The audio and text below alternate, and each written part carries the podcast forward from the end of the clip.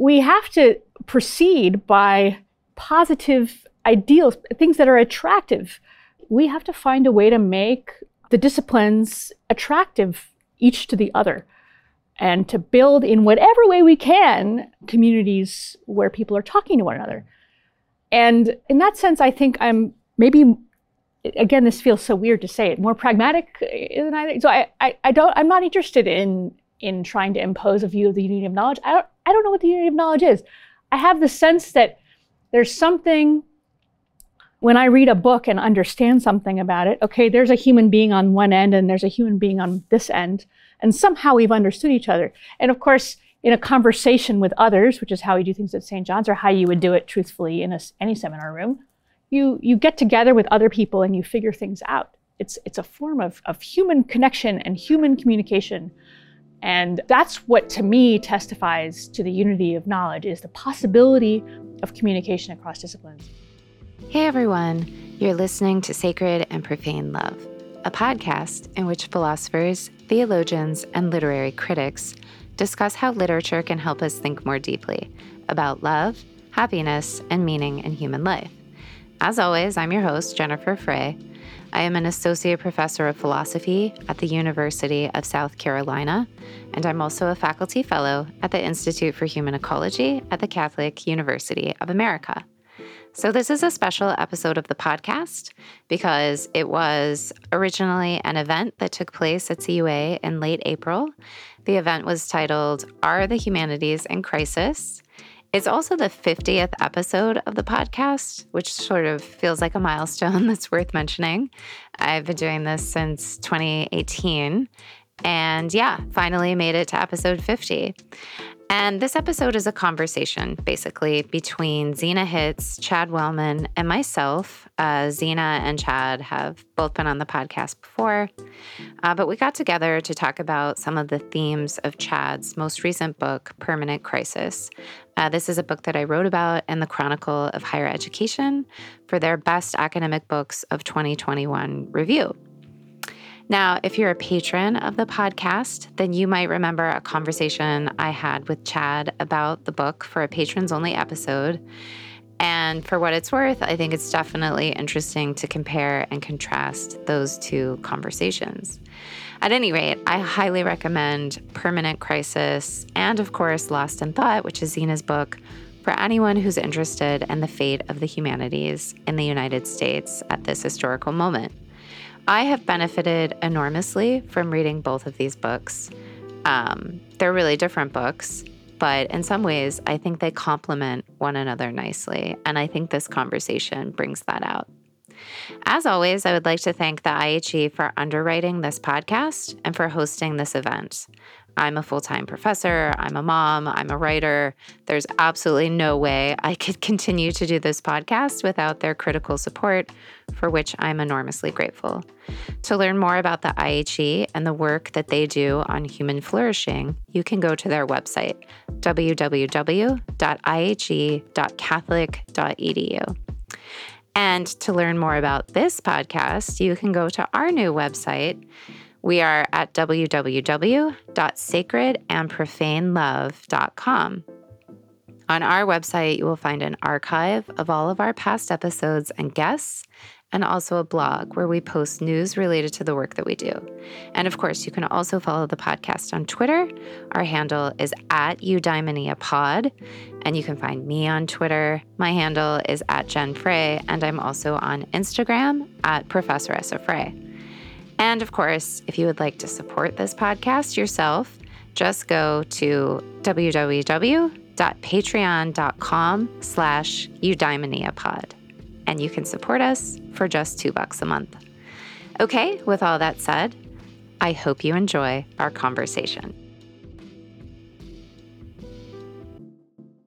I'm Bradley Lewis, and on behalf of the Institute for Human Ecology, I want to welcome you to tonight's program are the humanities in crisis. The Institute for Human Ecology, as you know, is dedicated to the study of human flourishing in the light of the Catholic intellectual tradition.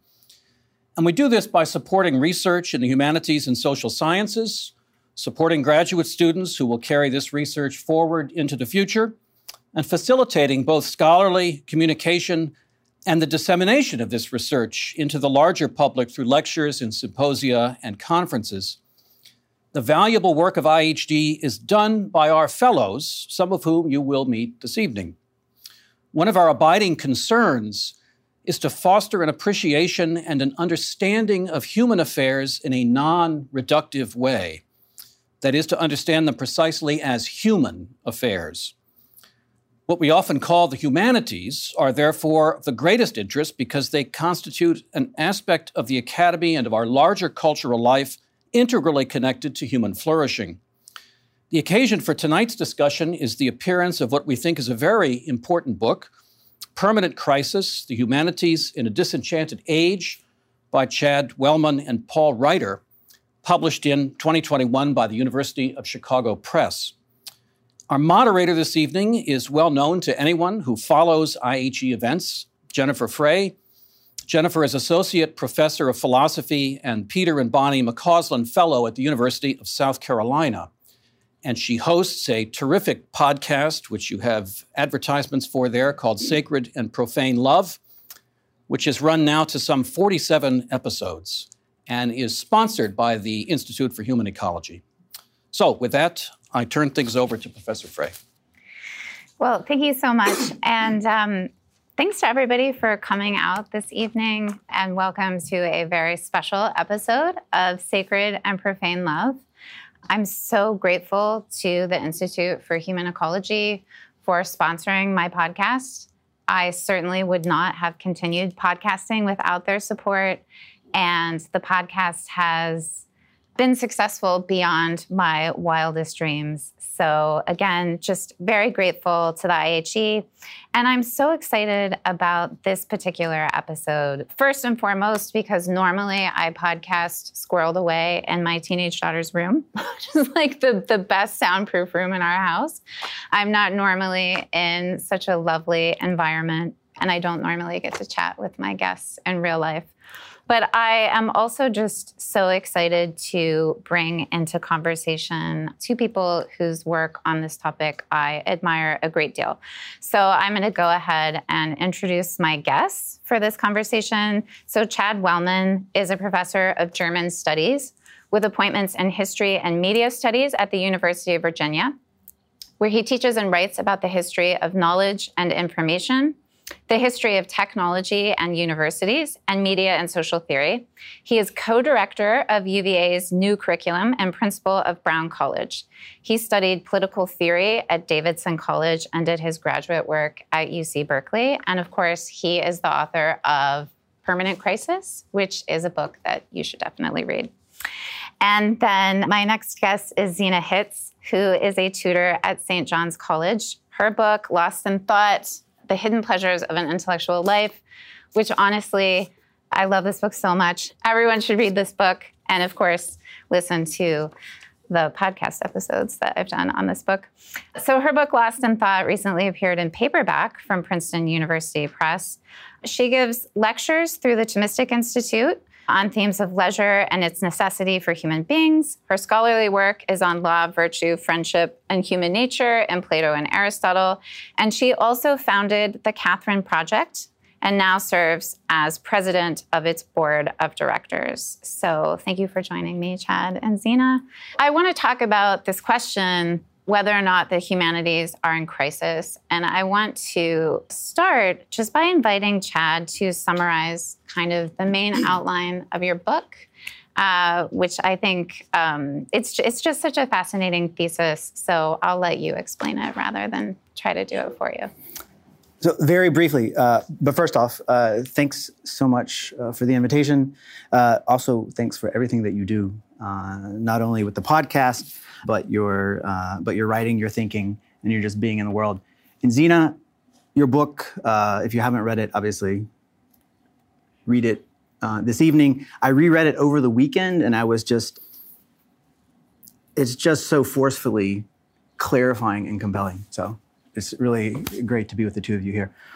So, permanent crisis: the humanities in a disenchanted age. I think the first thing I would say is it could be really quick reading because you have to grant me, you don't have to grant me uh, a premise, and within the first 15 pages, you can stop if you don't grant that premise. and it, but because it's, it's pretty cru- uh, pretty crucial, and the premise is something like the following. Both in terms of scholarship, but also in terms of a broader readerly public imagination, the humanities, the continuity of the humanities. The humanities is a project that stretches across millennia, that stretches across cultures, that stretches across institutions, most often imagined to stretch back to Greek and Roman antiquities of all sorts and everything in between, with a, a, a great rebirth period in the Renaissance, has been greatly exaggerated. And this continuity has been exaggerated. And this gets us to the second part of not just the book, because that's just the first 15 pages. If you don't grant that, you can stop. No, they're, they're continuous. To what we call, Paul and I call, the crisis of the modern humanities. And by modern humanities, we mean modern not in terms of a certain periodization, a certain time period, or even necessarily a temporal marker at all, but primarily a disposition. That's a certain present mindedness.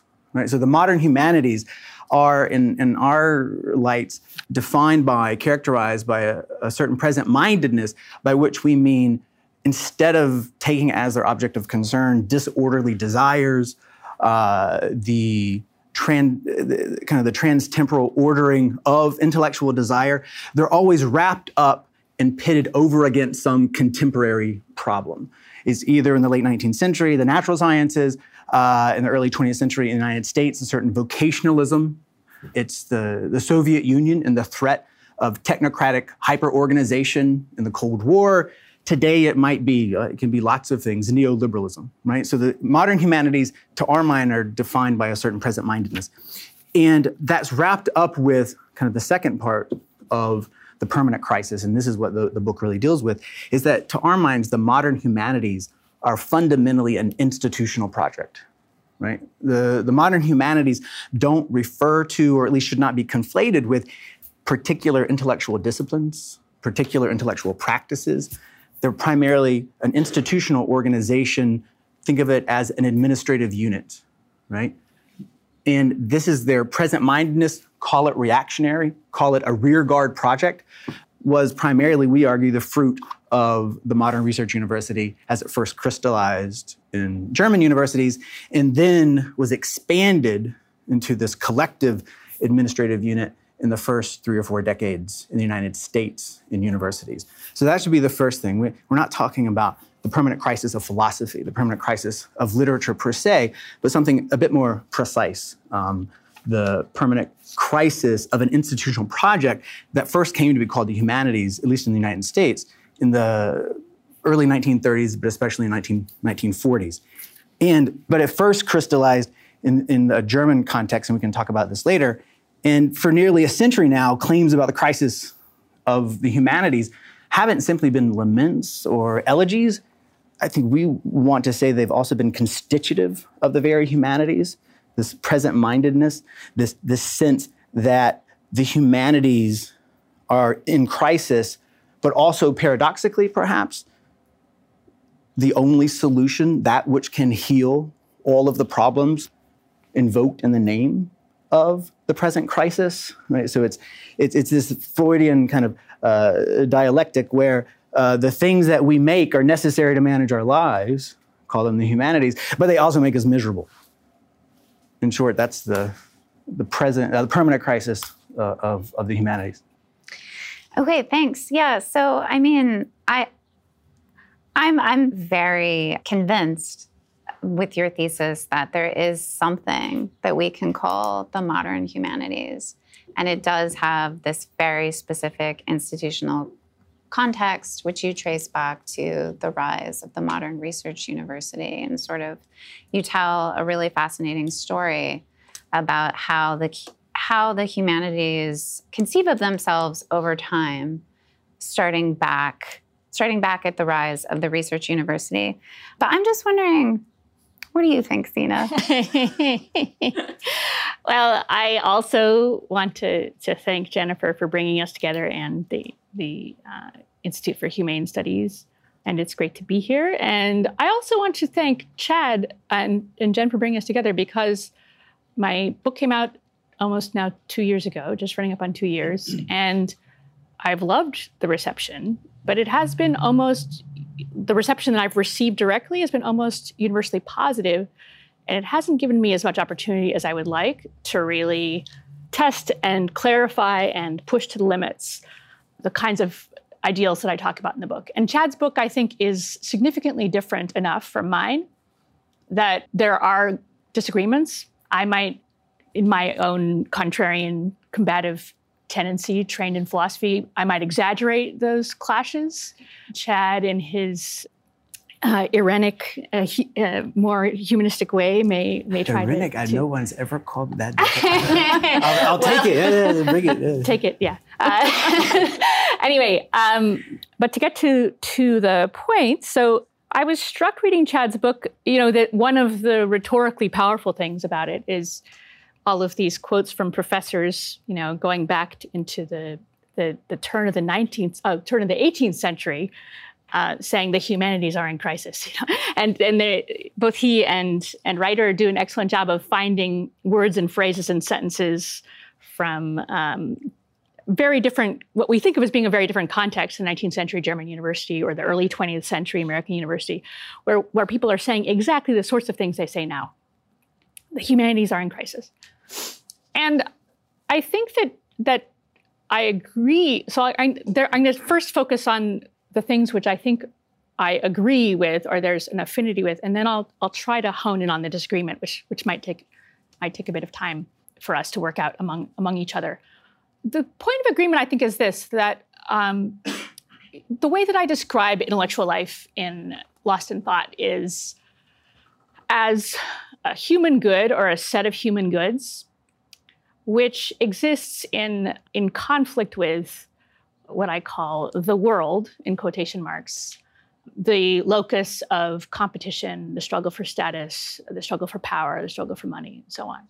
So for me, intellectual life, which is broader than the humanities, it, I mean it also to include uh, mathematics and science, and we we might get to that, I hope, in this conversation, the connection between the types of knowledge, but that it it requires the intellectual life for it to, to function, for it to provide the human good it's meant to do. It has to be withdrawn from concerns of, of status, of competition, and when it's taken that way, and and really undertaken as a form of an inner life, an individual, through which individuals can find their dignity, and through which, crucially, and this part of the view I think has I, have thought about more since the book came out, a, way of connecting with other human beings. So it's a intellectual life provides us with the ground for connecting with other people, with the rest of humanity, and I mean that in as general and as universal way as as I could mean it.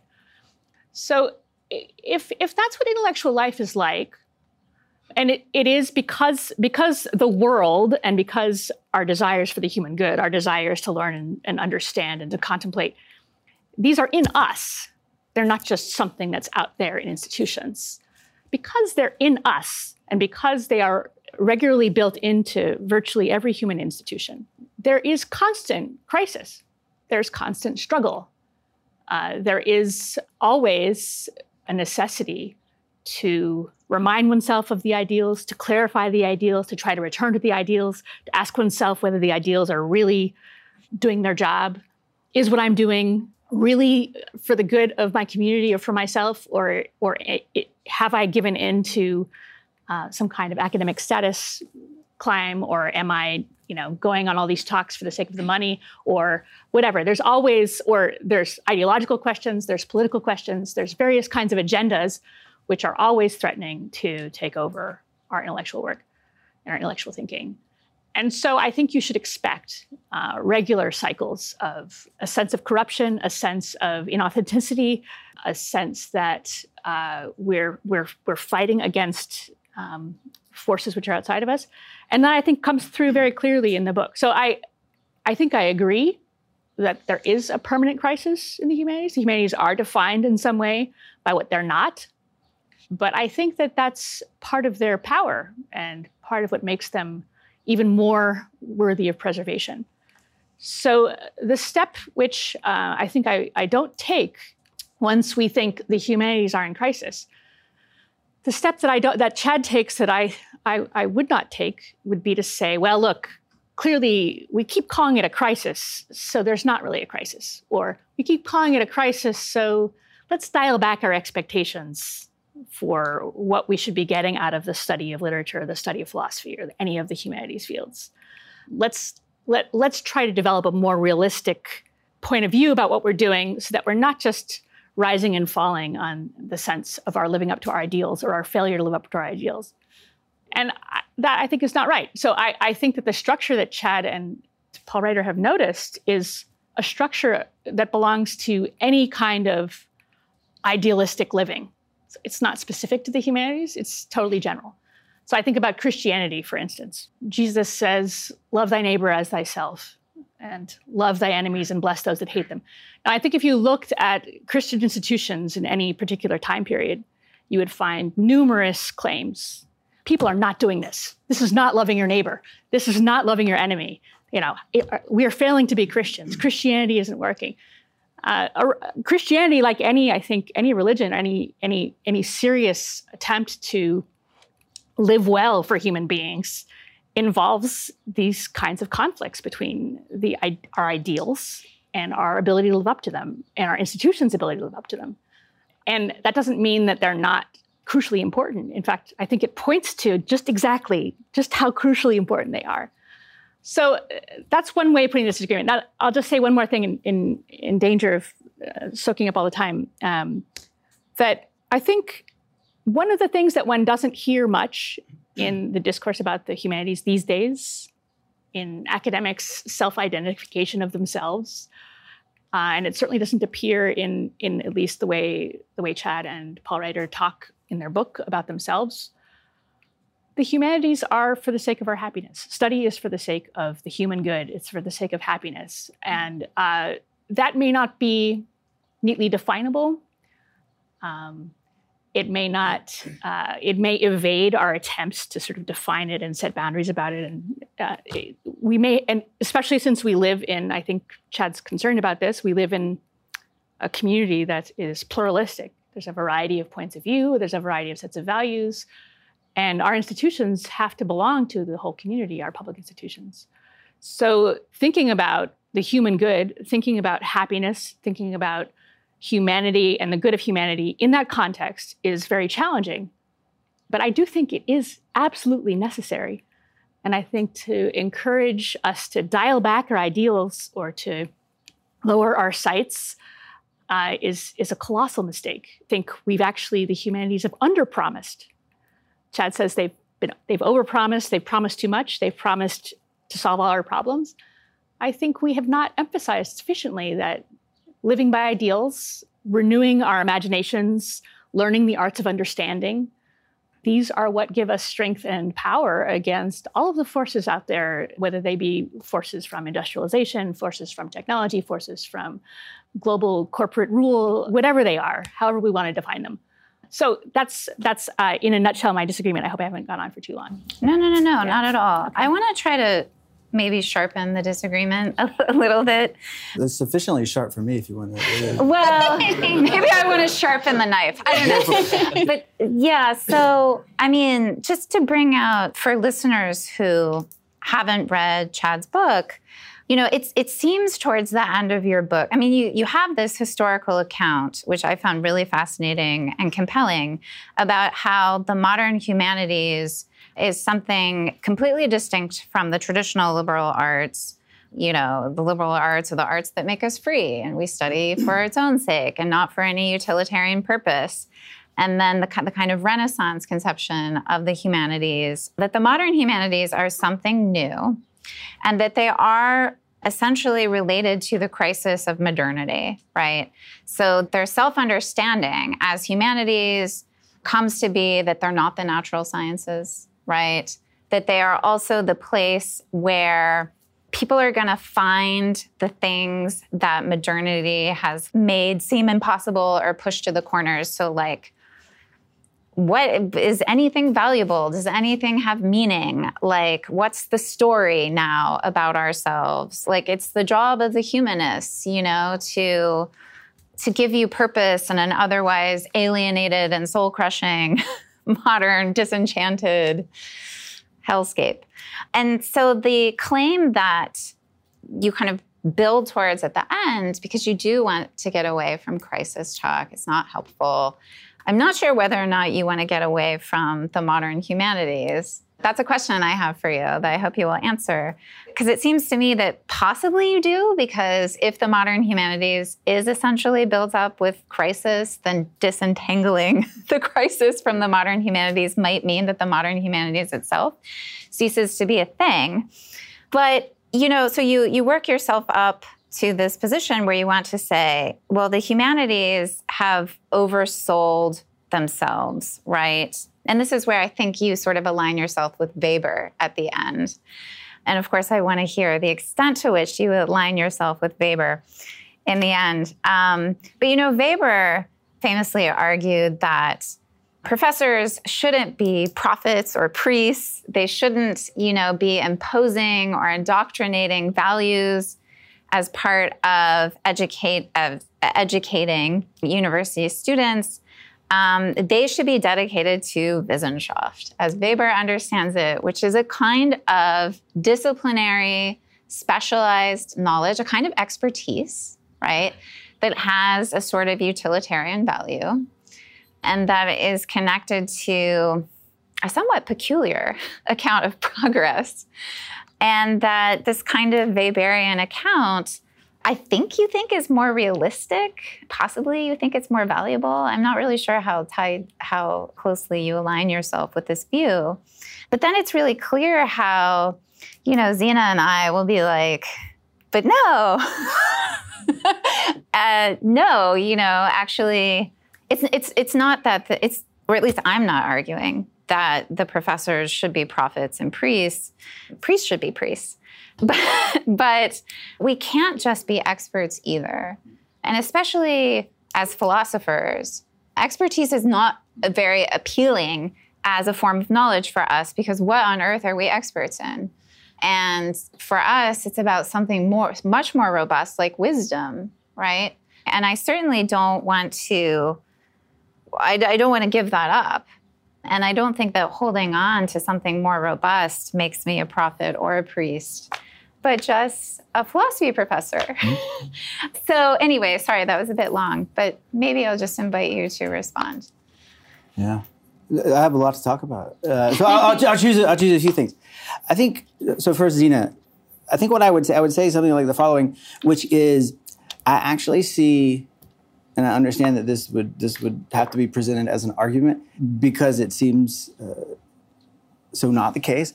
I actually see permanent crisis as not just compatible with, but may I dare say, a companion piece to, uh, to, to, to Lost in Thought for the following reason. Because I think the reason why I'm so worked up, the reason why I spent, you know, how many ever pages and footnotes and there's a reason there's a reason for that right? We could talk about the apparatus that is you know university of chicago book.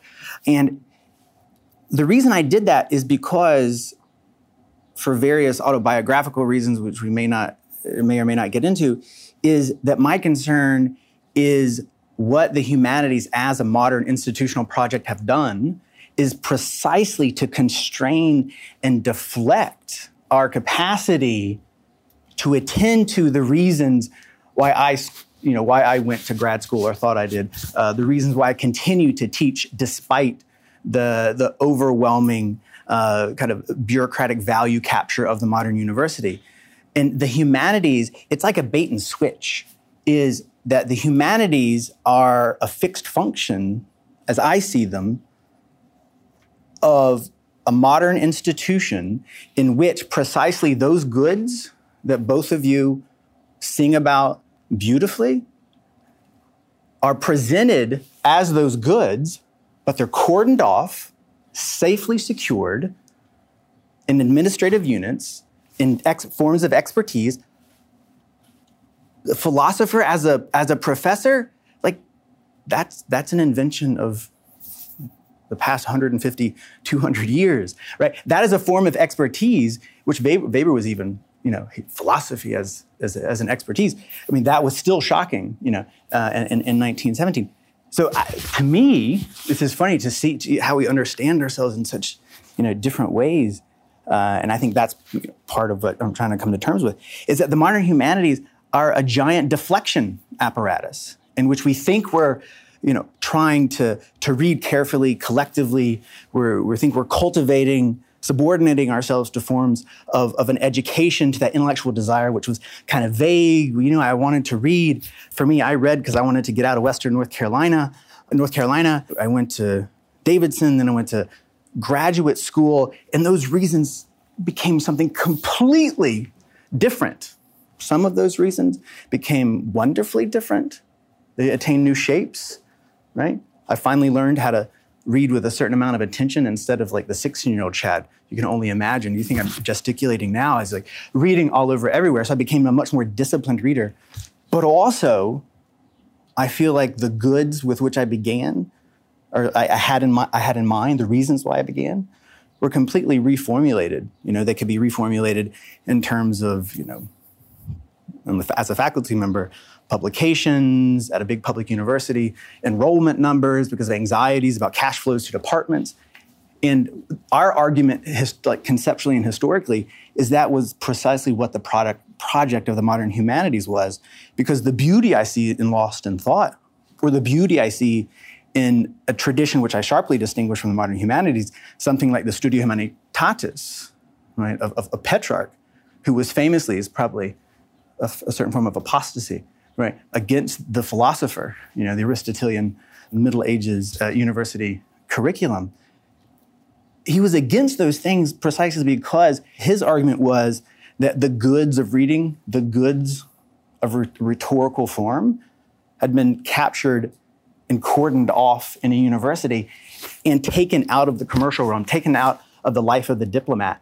And the ways that you talk about those goods is what I want to, what I would argue is precisely what I'm trying to, to say and give an account of how, why, and also the consequences of how those goods were taken into the university. And just think, I'll stop here, like a proto figure before the humanities kind of even, existed, you know, Kant, 1798, his conflict of the faculty. What's going on there isn't arguing for a giant public discursive, you know, to be anachronistic Habermasian view of arguing in print. No, he's cordoning off and identifying by name those who get to engage in the play of reason. And they're a very small group within the philosophy faculty, which didn't even really exist. They're the only ones who get to enjoy what he calls the truth seeking, because they have a responsibility over it. And it's its capture from what we might have imagined was a public sphere. To me, that's the, that's the real travesty. Maybe the idiosyncratic way of how, how I see permanent crisis as a, as a companion piece, um, because all the things that that I see you arguing for, I see are those are we're deflected away from those things as we come to practice as certain shapes of in certain shapes of expertise. You know, someone with a PhD in German studies. I mean, what the heck? Like, what, is, what, is, what is that? So that, that, that's what that, that's what I that's what I would I, I, would say. So that's a giant Hegelian bear hug. I understand that, but it's so but it's like it's the reason it's the reason the reason I wrote the book is that I, I, at UVA we were in the seven uh, seven year general education uh, curricular reform, and uh, the, my colleagues couldn't make sense of the terms that we were had so ready to hand, like the humanities, the sciences, and all those things. And it was a giant political brawl. And I was trying to understand wait, these categories, do they bear any necessary relationship to the things we think we do as scholars and teachers? So just just to I'm gonna invite you to respond, but just to clarify, is that your way of saying no, I'm not a Weberian, really? Because Can I defer I, that question? Because that's a, that's a bigger that's a that's a bigger that's a that's a that's a that's a, that's a bigger question. Uh, I no I no I would say uh, I'll come back to that. Okay, but but can I ask you? I mean, I, I I have some thoughts. What you're saying is very interesting, but can you just clarify what you what you mean when you say the humanities have overpromised? What Oh. should they promise? what they should promise is that uh, a certain form of status and credential, which is what they are. That's what modern universities um, offer as in as modern institutions, right? Now, what what happens, right? What happens in our classroom? What happens in our office hours? What happens, hopefully, in our work and writing? In my experience, is, is radically different from the the the prefix preset values that a university as a modern bureaucratic institution can offer, contract, and can justify and legitimate. Okay, so that, I think th- this is very interesting because I, I think I thought I was coming in as the, the idealist, but now Oh, you have now I now I feel like I'm going to turn into the realist. That's a little disorienting. So let me try to. That's not a place I normally find myself. On the one hand, I want to say I don't even believe in the humanities. What I believe is in the disciplines of understanding and the use of the imagination, which I think cut across all of the disciplines of knowledge, including mathematics and science. And I teach in a place that has no departments, where we have the opportunity to see how different arts of understanding, different modes of understanding, different disciplines of understanding interconnect with one another and can be seen as related human endeavors. Okay. So, on the other hand, and I would like to see, I think, like you, a institutions which were recognize this type of activity as a human good, not a profession, but a human good. But I think I think this is true. The- human this human good, like most human goods, it needs some kind of profession to safeguard it, to keep it, to preserve it, to pass it on. And I have no objection to there being institutions of that kind. Even though I, yeah, I, I'm used to being the anarchist in the room, so I'm, you know. But if Chad wants to be the anarchist, he can he can take the anarchist out.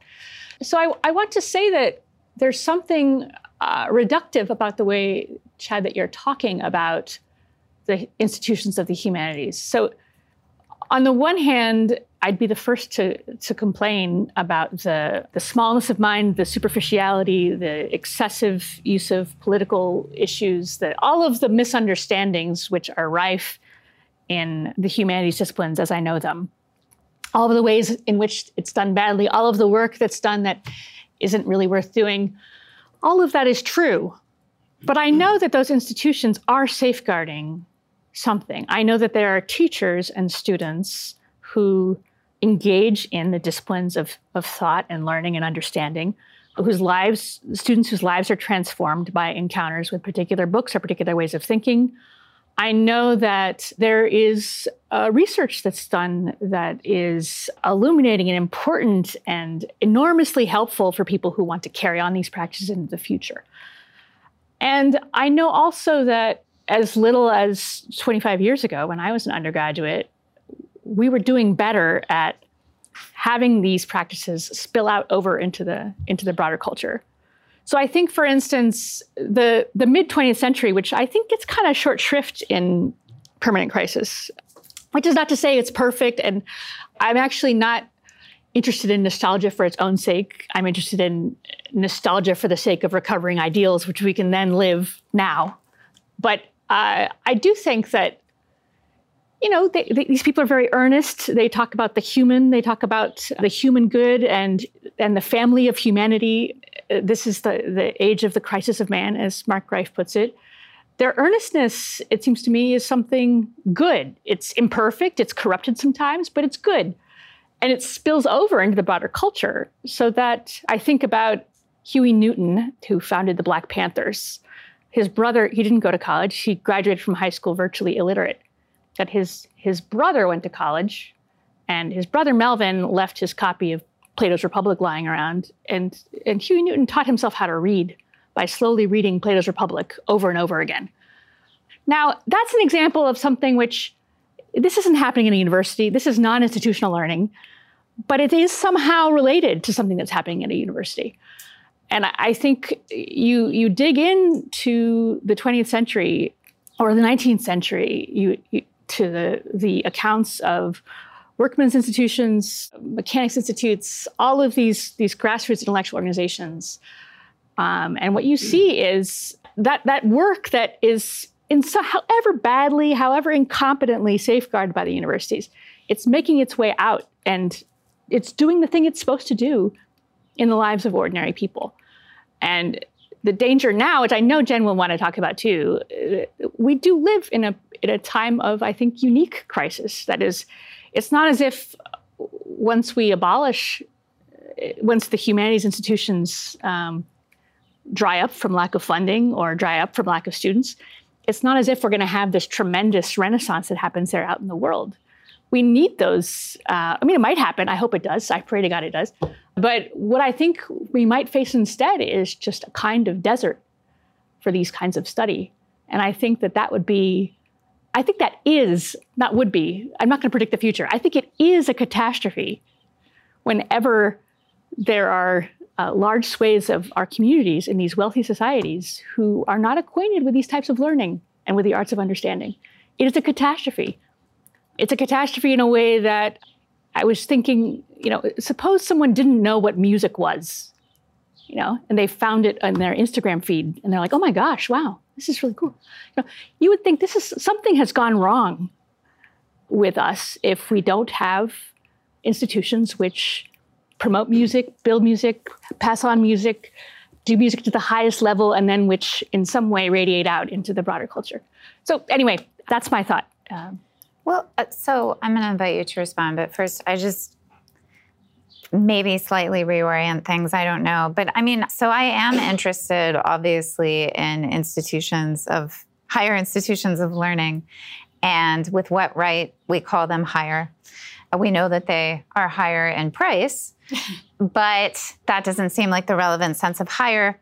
But look, you know, one thing that I am absolutely convinced by in your book, rightly or wrongly, I don't know, but I'm convinced that, you know, the modern humanities is this institutional thing, right, that comes to be in a certain institutional context, and in particular, the rise and the development of the research university. And of course, one thing that's very interesting about this conversation that's happening right now is that you have two people who are at R1 research universities, and then you have someone who's at St. John's, which is very, it's a very different, a very different model of higher education. And so one, you know, one question that I think we should be thinking about in a, in a very serious way is the question about the extent to which the humanities can thrive in the research university as it is currently configured, where it just is a fact that I am not going to get tenure. I have tenure, thank God, but I'm not going to get tenure based on the public philosophy that I do or the glowing student evaluations I get or the lives my teaching has transformed, it is going to be a quantitative measure of my isolated research outputs, which will be evaluated by other experts on their contribution to knowledge, right? And that's the model. And if I want to get full I better stop podcasting and start producing more Weberian Wissenschaft, right? This you just need of, to get somebody to put that in, in, in hardback you know, print out the transcript.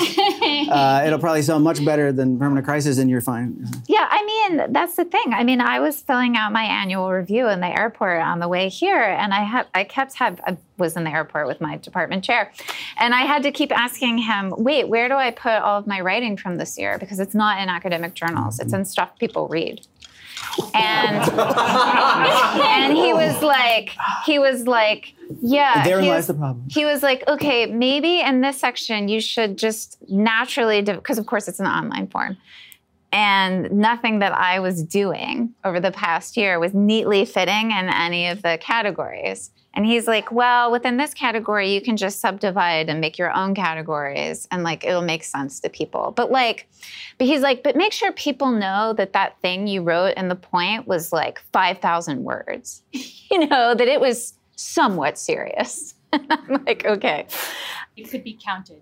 That's right, because otherwise it's not going to get counted. And so I guess, you know, my question is if the humanities are in crisis in the most basic sense that we don't have majors, our graduate students are depressed because they're pretty sure they're not getting jobs, our departments are being slashed, things feel very fraught and uncertain. If they're in crisis in that ordinary sense, or they're in crisis in the sense that they're in decline, mm-hmm. right? To what extent do our institutions need to change, right? And should we be thinking about how our institutions should change such that maybe the modern humanities become something more like the traditional liberal arts, or maybe they become something else, something new? Yeah, I'm just wondering what what you think. Yeah, I mean, my, my contention would be one to stretch. I'm going to do the inverse of kind of the, the premise of the argument. And the the catastrophe of which you spoke, Zena, uh, is is of a longue durée, right? It's early 19th century, uh, mid 19th century, when all of these ways of valuing, of deciding how and what is worth valuing, the first ideas of publication as a marker of intellectual value. When Schelling, in 19th century, before he came uh, in the 19th century, before he uh, you know moved to Berlin, when he um, you know, played several offers from different u- German universities off one of another. I mean, these things that are now make up the air, the institutional air of, of, of universities, this is when they were being forged, right? I mean, in, in an attempt to make information and value portable across a giant Prussian bureaucracy like that's the like the, that's the in the weeds part of this argument that the catastrophe was long baked in. It's inst- it's baked into the institution. And my concern to get to your what i take to be kind of the, the motivation of your question jen is that the humanities were they they weren't something that suffered from the onslaught of this they were an intentional design of this project to cordon off questions of meaning and value into one part of a modern institution, such that, for example, the natural sciences could be let off the hook, right? We can put off questions of value and meaning, which is explicitly how it was, you know, articulated in the, in the, the German philosophy faculty was one faculty that included everything, you know, from philology and history to physics and zoology until, for many universities, well into the early part of the 20th century. But this idea of a unity of knowledge was something that kept coming very much under pressure. And one of the biggest kind of fissures was this question of, right, where are questions of value and meaning going to go? So, the, for me, one of the biggest catastrophes is, is this obscuring, this occlusion of the precisely the goods that we're talking about, and then settling them into one administrative department and unit that can be in, concerned with questions of value and meaning, while all the other forms of knowledge, the natural sciences, the physical sciences, the things whose use and utility can be much more publicly, i.e., in terms of the state, communicated, they can just go on doing what they're doing. So that, to me, that's one further catastrophe of this. One, we obscure the goods, and we end up talking about something called the humanities, but what we're really talking about are to my mind, I think, right, um, arts of understanding, as you put it, or intellectual practices and discipline that have a much broader, they break out of the university all all the time, and they, they always have. The, the modern research university has tried to capture them for its own purposes, and because precisely they're arts of understanding, because precisely education both discipline, disciplines and liberates, you, you can't hold those goods back 100%. What we do in the classroom, hopefully sometimes what we write, those goods cannot be contained despite the efforts of this modern institution. So my concern is that we're precisely obscuring the goods and mistaking, like, oh, we got to defend the humanities. But like, what is the necessary relationship between, for example, the utter collapse of BAs, even at the University of Virginia, in English and history not to mention German, over the past five years, we thought we were immune. And the goods that we're actually talking about, I'm submitting not much. Do either of you think that a return to something like a substantive regulative ideal of the unity of knowledge right? So that rather than understand ourselves as working in the minds of our disciplinary silo so that we can produce these discrete, isolated products of knowledge that reflect our disciplinary expertise, if we had something more like the idea that in everything that we do as university professors, we are contributing to knowledge, right? Something that uh, we think has to be coherent and unified such that whatever they're saying over in physics has to bear on whatever we're saying in philosophy and you know other humanistic disciplines. I mean this was something like newman's idea of a university as contributing to universal knowledge in his sense. I mean would some would some recovery of a regulative ideal of universal knowledge or the unity of knowledge would that help so uh, i think okay my mind is spinning with a lot of thoughts i don't know what exactly is going to come out but that's all right. I, I don't think that trying to organize I, I think part of the one of the pitfalls of the kind of thing that Chad describes in his book are these attempts to systematize knowledge and say, okay, there's this thing, the unity of knowledge, and, and we're pretty sure that its unity lies in this, and thereby the other disciplines are going to fall in this direction. I don't think we're really capable of doing that. I don't know whether we are in any context, and we certainly aren't in this pluralistic context where we are now. So for me, the question has always been about communication. That is, reading. I mean, I, one of the reasons why I love my job more than anything, I get to read these classics of mathematics and science. It's so interesting. Oh my gosh, it's so intellectually exciting. It's the best thing ever. Okay. Now, I feel like if more people who were quote unquote in the humanities, like I am, I'm classics and philosophy, if they had if if they took an interest in them, I think it would be illuminating. I don't see anyone who has the authority to go to say a physics department and say, you know what, we we've decided you're subordinate to philosophy. Like you have to do things in a particular way. So we we have to to proceed by positive ideals, things that are attractive.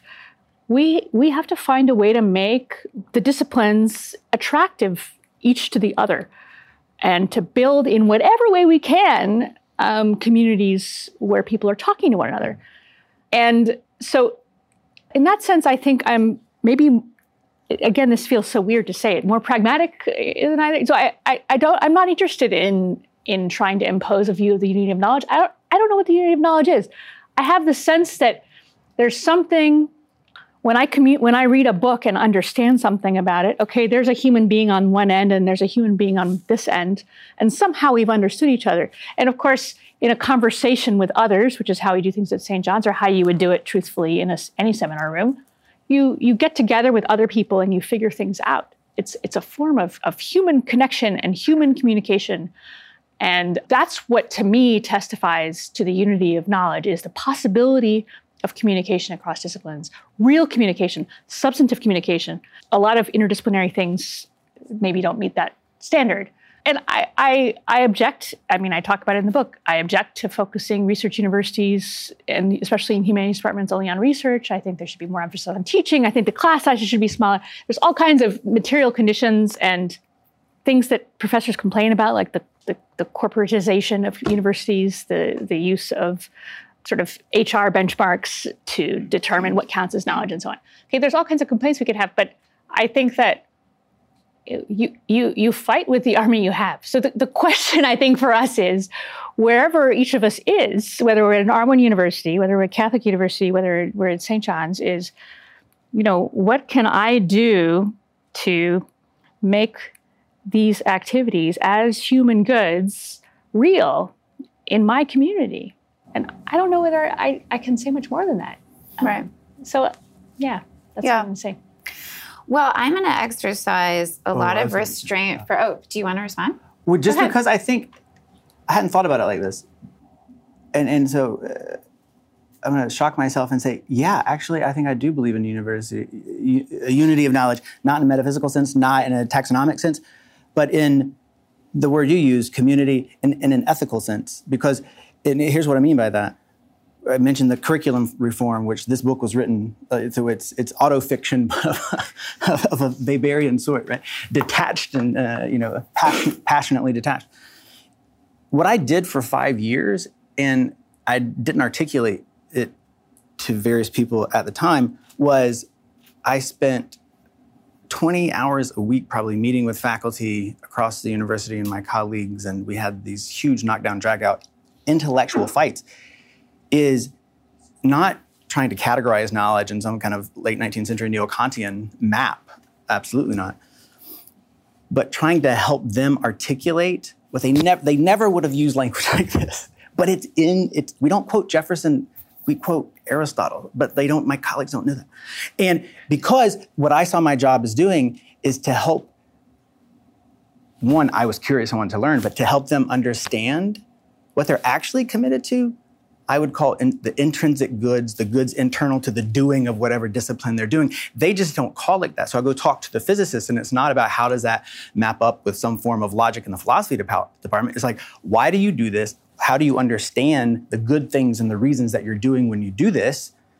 Okay, that's what, here's what I heard. I'll come back. And then going from uh, area to area to do it, sometimes it mapped onto departments, sometimes it didn't. But what it forced us to do, and this is what made us, quote, a corporate body in that kind of Parisian sense, right? Universitas, was that we're all committed in some form of other to a whole array, this dappled array of goods internal to disciplined study and intellectual doing and exercises. And that's what we fight for. That's what we want to do. And that's what we aspire to do. And it just so happens that sometimes it does and sometimes it doesn't map on to the institutional structure or even this, the institution in which that right now currently allows us to care and sustain those goods, and which is only relatively recent right? And so my bet is that maybe those institutions will be otherwise and look differently. Yeah, I mean, I actually think, and then I'm going to open it up to audience questions, but I actually think the way that you articulated the unity of knowledge is not so far off from Newman. But we can talk about that later because I'm obsessed with it. But um, but now uh, I do want to. I don't normally do this in my podcast, but obviously this isn't a normal podcast. This is um, uh, like a supercharged episode. So I just want to invite anyone from the audience to ask a question and to continue the conversation. So if you have a question, just raise your hand. Yes, in the back. So what you need to do actually is walk to that microphone so that the people listening to this have any chance of hearing you. Well, thanks so much. That is this on? Yeah. Okay, thanks so much. That was a really interesting talk. Yeah, my my head is spinning a little bit too, and I guess I'm wondering, do, like, what prescriptive? I'm jumping to like, okay, great. Like, what do we do? like, you've you've got, you know, professors at an R1 university. We've got St. John's. We've got we've got CUA. Different models of education. It seems like there's kind of a shared assumption that there there are real human goods at stake here and that they matter beyond whatever disciplinary silo we're a part of. I think. I think that's a shared assumption. So what next? I mean, I guess you can podcast. I guess you can you can write popular books. I you know, I guess you can do all sorts of things. Maybe your little brother picks up a book you're reading, but those all seem to be going against the grain of the institutions that we're a part of. Seems to me. So I, will just leave it leave it at that. Yeah. So, uh, what what now? I mean, what concrete thing? What do we dissolve the modern humanities? Do we just help the modern humanities to better articulate their own goods and hope for the best? And you know, German departments continue to consolidate and close down. Should we should we even be bothered? I've resisted really giving any large scale answer to this question. It's a question I get a lot for the simple reason that I think that one of the ills that we suffer from in our institutions is thinking on too broad a scale, uh, as if there's somehow like a five point plan that could be adopted by every institution that would somehow revive the humanities. And I don't think it's like that. And I, I I'm very aware, and someone always reminds me whenever I forget start to forget that there's a huge number of there's a huge array of types of institutions in higher education. Huge. So I feel kind of proud of myself because I've been to like three or four different kinds. But there's many, many, many, many, many more kinds. And each of those places is unique. They have unique communities, they have unique challenges, they have unique sets of students, they have unique people in there. So I, I honestly think that what, what needs to be done needs to be discerned in the moment, in real time, in a real place by the people who care about it. And what you see where you're sitting, I mean, my my hope, my desperate hope, even though I haven't met anyone yet who's actually in this situation, you know, there's someone who can actually be in a position to to change their institution, institute a common core, for instance. That's something which there's funding to do, and and which I think is a is a is it's just a little step, but it's something to have a common core at a at a public university or major university you know, uh, one of the things I, I, you know, I founded this thing called the Catherine Project, which is a nonprofit for adult education. I have to plug it a little bit. It's free. It's simple. It's no no degrees, no grades, no tuition. And one of the things that shocked me is how many. I was thinking this would be for people who didn't have the opportunity to do this kind of learning, the people that are left out. How many academics come to us desperate, desperate for intellectual community and to be reminded of, of the meaning of what they're doing and at first, we turned them away. And then after a while, I was like, you know what? a need is a need. You know, it's it's I, I, so. I think that rebuilding intellectual communities on your campus, where you are, is is so crucial. It's so important, and in person when you can, in person, substantive, not related to research, and uh, just try to find for yourself, with your colleagues, with your friends, with your family, what you can. Um, I would just echo that, and it goes back to something Zena you said, and it's, it's this question of who cares and who will care, like for the goods, the things that we love. And I found the exact same thing among my own faculty in, in, in Charlottesville. The, the, the intellectual desire, the the sometimes abused, ill-formed, the the Missbildung, right, as, as, as Nietzsche would say, of that was was rampant. It was so sad but also so energizing and and and and, and hope giving. And excuse me, but it really came back to that: who cares and who will care going forward. And so most curricular projects, in my experience, when you know I read because I historicize everything. You know, I read the last 20 years when every institution of higher education in the U.S. You know, tried to you know undertake one of these big uh, gen ed reforms, and they almost all were quote student focused within within two months, it was like, oh, that's insane. The people who need, who need help, the people who need each other, the people who can't care because they're institutionalized are us. And so it was really that focusing on that corporate body, like the Universitas as as a guild, right? We've forgotten our guild-like nature. Um, and so its curricular form is always local. It's always about who is there to care over time and to shepherd those goods and then completely uh, transform them. And it's totally political. in, in, in the highest and lowest sense of, of, of, that term. And I'll just, one last thing I would mention, because an, an analog, but not really to the Catherine Project, and over the past two years, one of the most life giving things I did was help start with kind of our School of Continuing Education, a liberal arts program for student for for working adults who who had some college credit but not a BA, which is about 64 to 65% of the US population over 22, right? While the BA havers still hovers like in the 30s.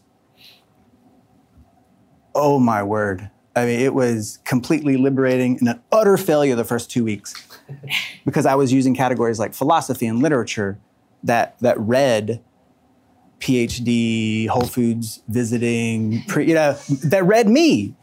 And then, but once I just did, you know, just brought, okay, we're just going to read Aristotle. We're, we're just going to read uh, trisomy millicatum.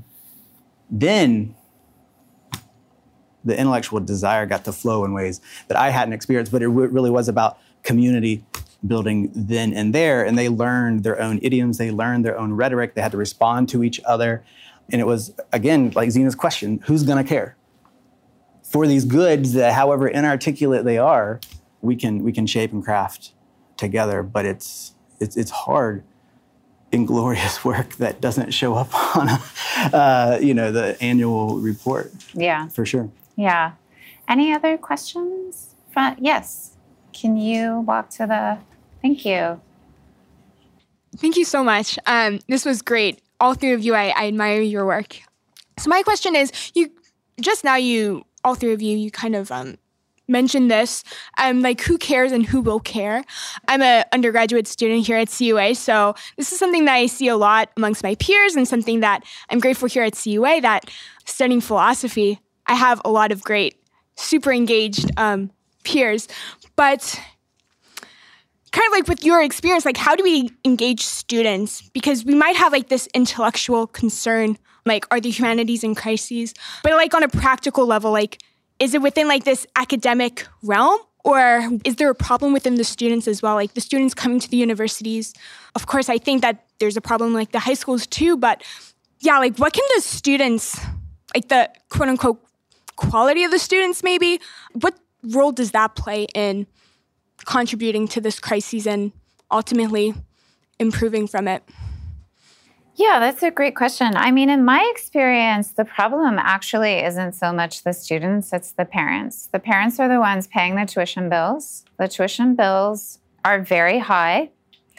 And what I see is students who want to study philosophy and say, you know, mom wants me in the business school, dad wants me in the business school. And the way that my university is structured as an institution, if you are in the business school, it is almost impossible for you to be a philosophy major. And that is by design, right? And when you really sit back and reflect on that, it tells you a lot about my university and the way that it has uh, understood itself and the way that it understands an education. And so I don't really think it's so much the students, but I mean, I understand. I mean, I have six kids and and I'm looking at like college and I'm just like, oh, I don't know, maybe you could be a welder. It seems like a very noble very noble profession. So I so I understand why parents feel this pressure to get a very good return on their investment and they do see it as an investment because the reality is it's a huge investment they're making. But I, I, think that you know it's a cultural crisis in a way right? I mean we don't value the goods at stake. We don't value them in primary education. We don't value them in you know so so they come so uh, so everyone's in this position now where they don't they have no idea why you would study philosophy it seems really weird, right? And there's no like elevator pitch I can give them because it hmm. frankly, it takes a certain habit of mind, I think, or way of seeing the world to even enter into that conversation in a productive way. Now, practically speaking, what I have found is that you have to meet people on a very personal level. And something that I've been able to do since I have tenure is to really invest myself in my students in a way that I didn't before, really invest in them as human beings, as persons, which means spending time with them and listening to them and kind of being like a second mom to them. Uh, and getting them, you know, to read St. Augustine, for example, not for a class we just meet on a Sunday and we read the confessions. And it's surprising in our Thomistic Institute, gonna plug the Thomistic Institute. Father Aquinas left, but Thomistic Institute, you know, we have these Thomistic Institute reading groups where the majority of the people in the reading group are in the nursing school or in the business school or in real estate. You can major in real estate. Hmm.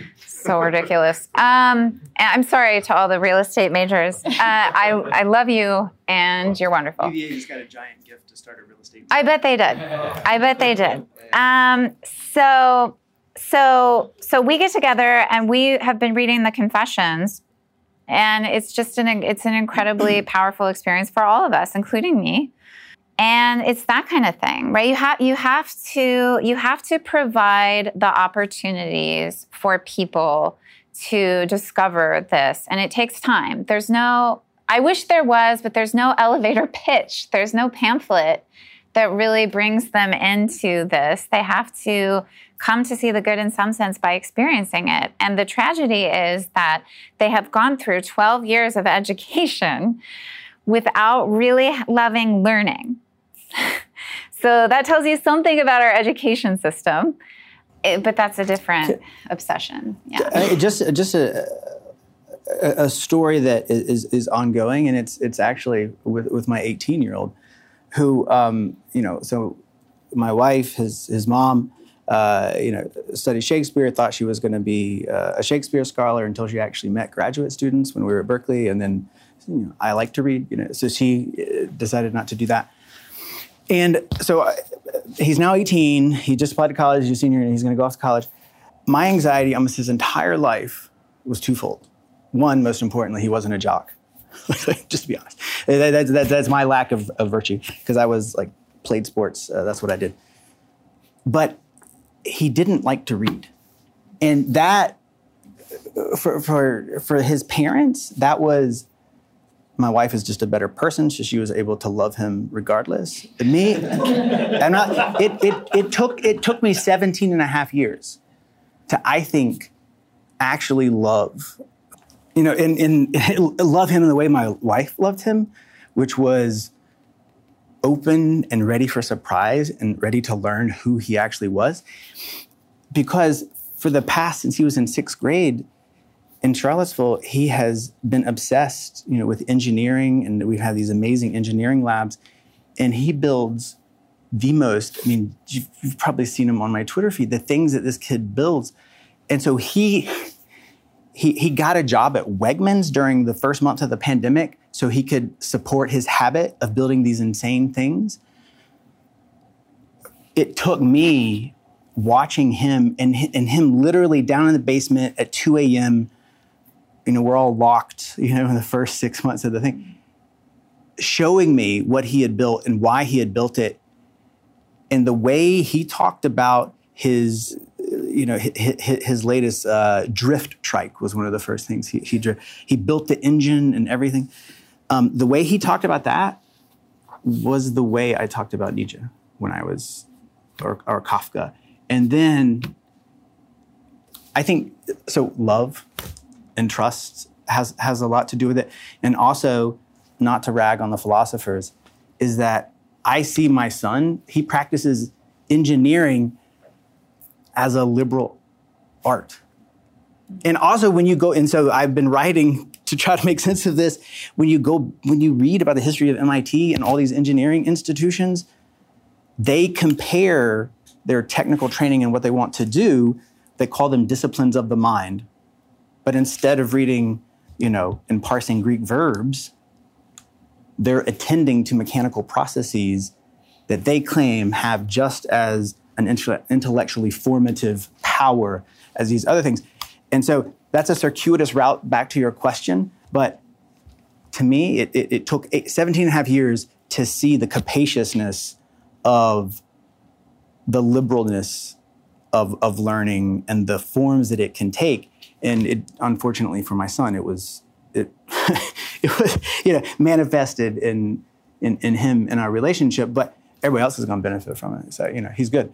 Uh, so I, to me, that that that that love and that capaciousness to see the goods that Zena and, and, and, and Jen are talking about in, in in so many ways, which makes all the sense in the world given you know the order of the cosmos. it would be in so many more ways and forms than we can managed in our institutions. So I just say one quick thing, and then I'll. I'm sorry, I see the other questions. Just just the one quick thing, just because both of these, I totally am on board with everything they said, but they are both from the perspective of adults. I just want to say, you young people, you have so much power over your own life and over the lives of your friends. It's so simple. All you need to do is get together with one or two other people and read a book and uh, and have conversations that are open ended, without an agenda, without a resume thing, and it it really it makes a huge difference. But I, I, I think it's one of the one of the diseases of our culture is this sense of passivity. Is like, when is this going to happen? Um, and we all have choices, and you you know you can do it. You can do it yourself with one or two other people um, and uh, and once you get in the habit of it, you'll see how much better it is to live that way. So I just want to encourage you to. You don't have to wait for one of us to reach out to you. Just do it. Because college starts in kindergarten now right? The long slog. oh my gosh. Right? Of, of being disciplined and, and reprimanded yeah. into excellence yeah. starts in kindergarten. Yeah. Mm. Yeah. So we, so I'm just mindful of the time. And so um, there are, there's going to be plenty of time to chat after it's sort of like officially over. But I'm just going to take the liberty, since it's my podcast, of giving myself the last word. And well, first of all, to thank again uh, Zena and Chad for for joining us um, because I really do feel like I've understood your book better now. And I'm also like clarifying my own thoughts. Uh, I'm, I'm, just, my own thoughts are becoming more articulate as a result of this conversation. But I guess just my, my final thought the thing that I came to see too late, you know, in some sense, it's never too late, is, is this idea that, and this is something that your book really, really clarified for me in a way. And that is that the intellectual life is stifled when it becomes competitive, when it becomes about your ambitions. And it's very, very hard for professors, especially, to confront this in a, in a really honest way because our whole profession is about how ambitious we can be, how quickly we can go up the academic ladder. You know, it's not the same as the corporate ladder, but there is a ladder there. And it is a place, the, the, the academy has become a place of domination and ambition. And I don't mean ambition in the positive sense that, like, you know, you're ambitious to find the truth. I mean ambitious in, like, the really, you know, the sense that you want to be superior, you want to be better than other people. And I think that what all of us should be reflecting about, all of us in higher education, is thinking about how we can recover a spirit of cooperation, right? That we are after the same good. It's a common good. A common good shouldn't be competitive, right? And the extent to which we get honors and promotions is fine. I'm not, I just got a promotion and I was very pleased about it. so it's not bad in itself. What becomes bad or disordered is when you lose sight of the fact that we are after a common good. I would call that common good truth without apology. We are coming about it, we are coming at that common good like from our own disciplinary perspectives. But if it's really a common good, then it's something that we share, right? That we participate in together. And I think Aristotle is, is so good at articulating this kind of good. And he constructs his whole account of friendship around this idea of a common good as the good shared between friends. And we have lost, it seems to me, Uh, the most important thing, which is intellectual friendship. As the university is the space where you really cultivate intellectual friendships, right? Which is a distinctive and, and completely wonderful kind of friendship, right? Which Zena and I talk about in episode six of this podcast, and you should listen to. And and and and I think that if that message we're getting to students, right, that the university is a place where you come to build a distinctive kind of rewarding friendship, that would be something meaningful. So, with that, I guess we're I don't know. I guess we're we're done. I don't really know. I don't know how to close out a live episode, so I'm just gonna say, I'm just gonna uh, remark that there are cookies and refreshments and some things in the back, and we can continue the conversation, but not not officially as part of the podcast.